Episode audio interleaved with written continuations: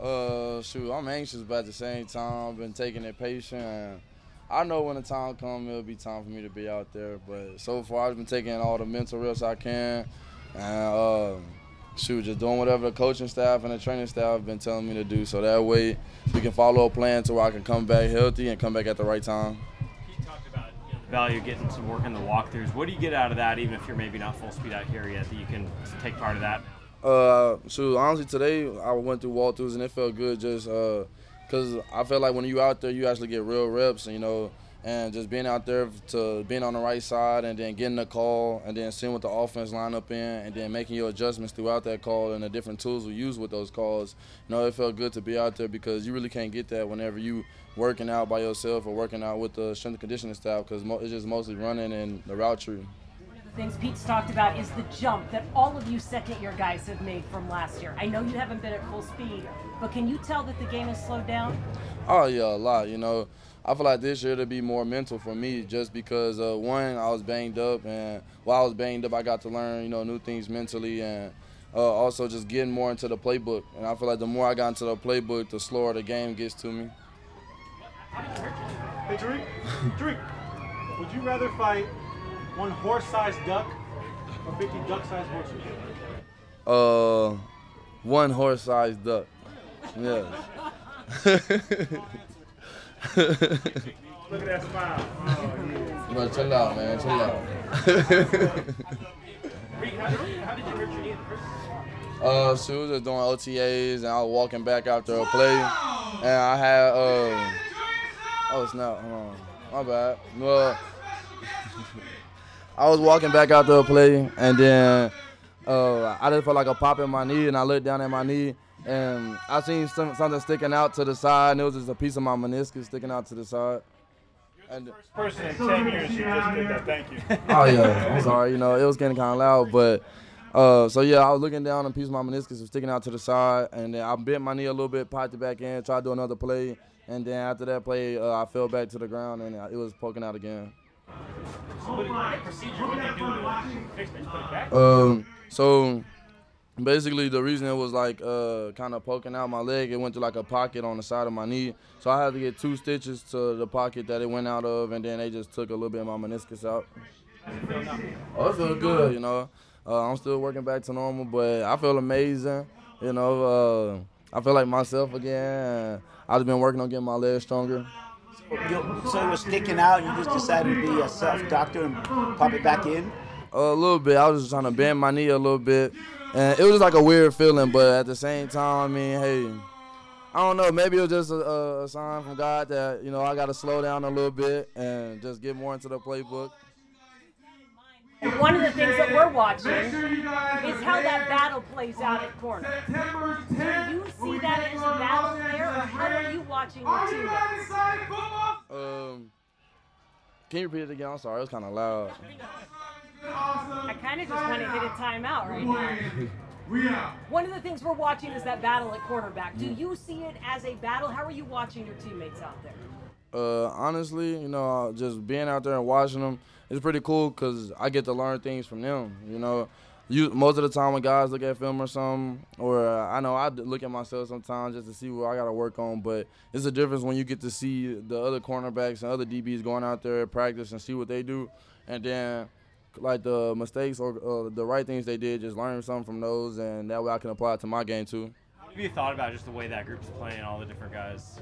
Oh yeah, no. As you see today, them boys was balling, man. You know, I'm happy to see them out there balling because I feel like in this league and with this team, there shouldn't be there shouldn't be a drop off, even though if I got a hurt or not. You know, I feel like there should there shouldn't be a drop off, and it shows today, and it's been showing all through camp that these guys been doing a great job and they've been balling this whole camp.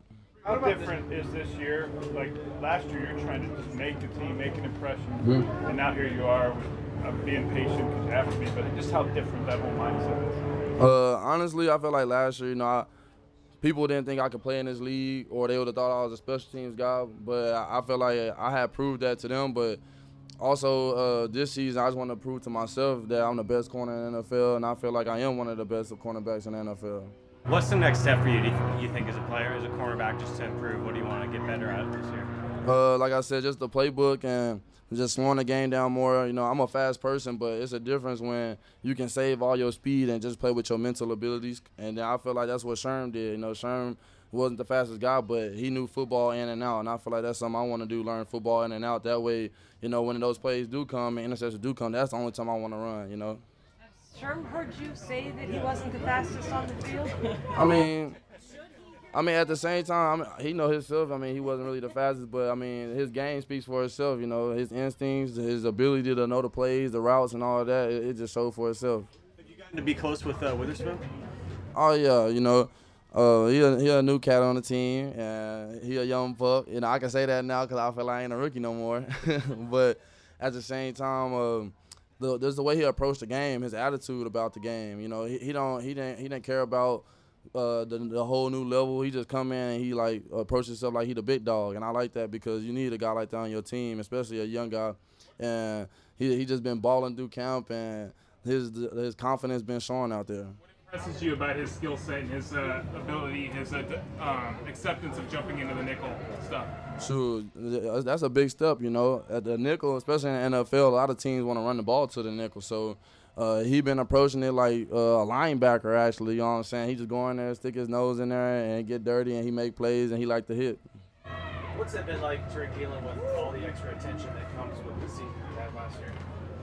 Um, I mean, honestly, that just come with playing football. You know, I never really looked at it as oh, I wanted to be like a person with hella status or like whatever. I just wanted to go out there and play football. Whenever you go out there and play football and play good, that just will come with it.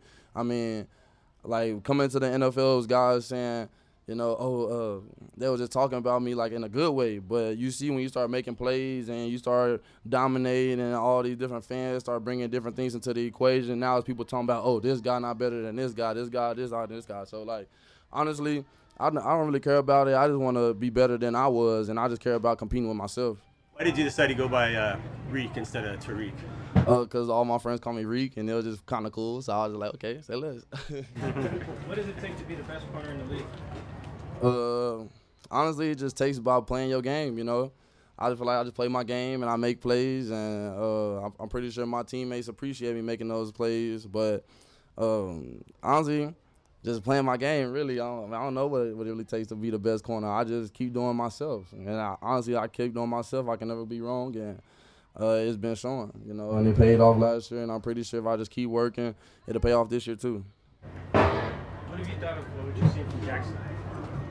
Oh yeah, no, his route's crispy. I like, I like, I like how the uh, Jaxon play. He a, a, a great addition to our team, and even when I seen him get drafted, I was happy because he was another Texas guy on our team, and. Uh, just seeing him out there, he runs with Chris routes. He's a smart player, gets in and out of cuts, you know. And it seems like if you if you were to watch him, you would you would like kind of peep that, like he he a pro. Like he went to Ohio State last year, but it don't seem like he he's like he was on the Seahawks last year, with just with us. And I, I like though his approach to the game, and I feel like this year it'll show on the field.